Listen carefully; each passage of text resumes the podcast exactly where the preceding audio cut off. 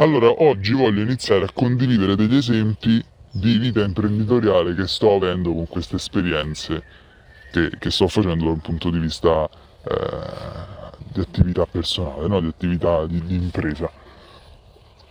Chiaramente mi rivolgo a, a chiunque stia iniziando a fare impresa che come me può condividere questi piccoli esempi, no? ovviamente non mi rivolgo a, agli esperti e ai professionisti. Mi rivolgo a coloro che stanno iniziando a pensare di fare impresa, perché ho fatto questi step poco fa, quindi mi permetto di condividere degli esempi.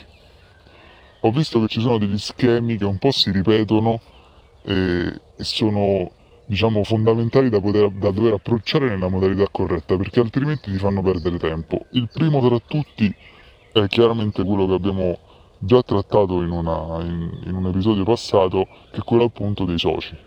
Cioè è facile trovare i soci con la motivazione, ma è difficile trovare i soci con la stessa frequenza, quindi occhio, frequenza lavorativa, quindi occhio a puntare delle persone che siano professionali, che siano costanti, che siano al tuo stesso livello di effort lavorativo. Prima di questo mi permetto di dire che però c'è la necessità della visione, quindi oggi trattiamo il tema della visione che è il, se dovessi fare una lista, il primo punto, proprio il primo punto di una scaletta di temi da affrontare per l'imprenditoria, cioè quello di avere la visione di lungo periodo, avere una visione e una motivazione che ti spinga a fare un'attività. Perché spesso viene non non considerata, però considerata secondariamente, quindi prima individua il prodotto, il servizio, il settore, però io mi permetto di dire che magari forse è importante prima di tutto andare a individuare la motivazione che ti spinge a fare la cosa. Quindi qual è la cosa che veramente ti spinge a muoverti verso quella direzione lì, verso quella direzione imprenditoriale, quindi la motivazione e soprattutto l'obiettivo di lungo termine.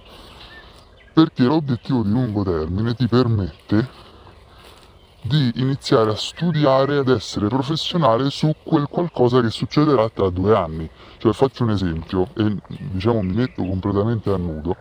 A me piacerebbe molto lanciare una linea di vestiti, ok? Però io non so nulla di moda.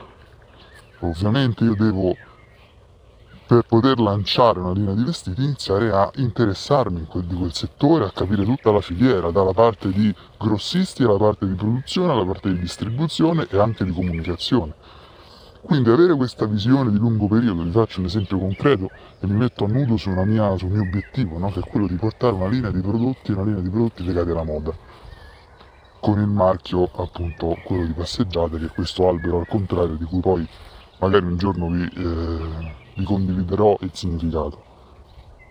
Però per poter fare quello io devo interessarmi e devo soprattutto approfondire quella tematica lì per poter essere poi professionale al massimo quando tra X anni deciderò di lanciarla. Quindi avere la visione di lungo periodo, avere l'obiettivo di lungo termine è fondamentale per essere pronti. Perché non lo lancio domani il prodotto di moda? Perché non posso farlo? Io so che tra X anni voglio lanciarlo, quindi mi preparo. Perché so che dietro questo progetto, tra i vari obiettivi, c'è quello di lanciare un servizio, un prodotto di moda. Quindi, step numero uno, almeno per quello che sto vedendo io, e ovviamente è un reminder sempre a me stesso, non mi permetto di, di dare linee guida di niente. Primo step, motivazione e visione di lungo periodo. Come al solito io vi abbraccio e vi auguro una buona giornata. A presto.